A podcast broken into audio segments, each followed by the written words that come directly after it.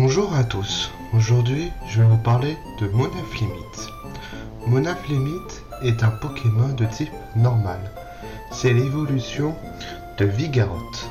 Monaflimite est le plus paresseux de tous les Pokémon. Il mange de l'herbe tout autour de lui à portée de sa main. Une fois tout mangé autour de lui, il change d'endroit à contre-coeur. On trouve parfois des cercles d'un mètre de rayon totalement désertes dans les plaines. Il est paresseux, mais il est capable de libérer une puissance phénoménale en une seule attaque. J'espère que cet épisode vous aura plu. Vous pouvez partager, vous pouvez liker et commenter ce podcast. Vous pouvez retrouver mes autres épisodes sur Spotify et Podcast Addict. A bientôt dans le monde des Pokémon.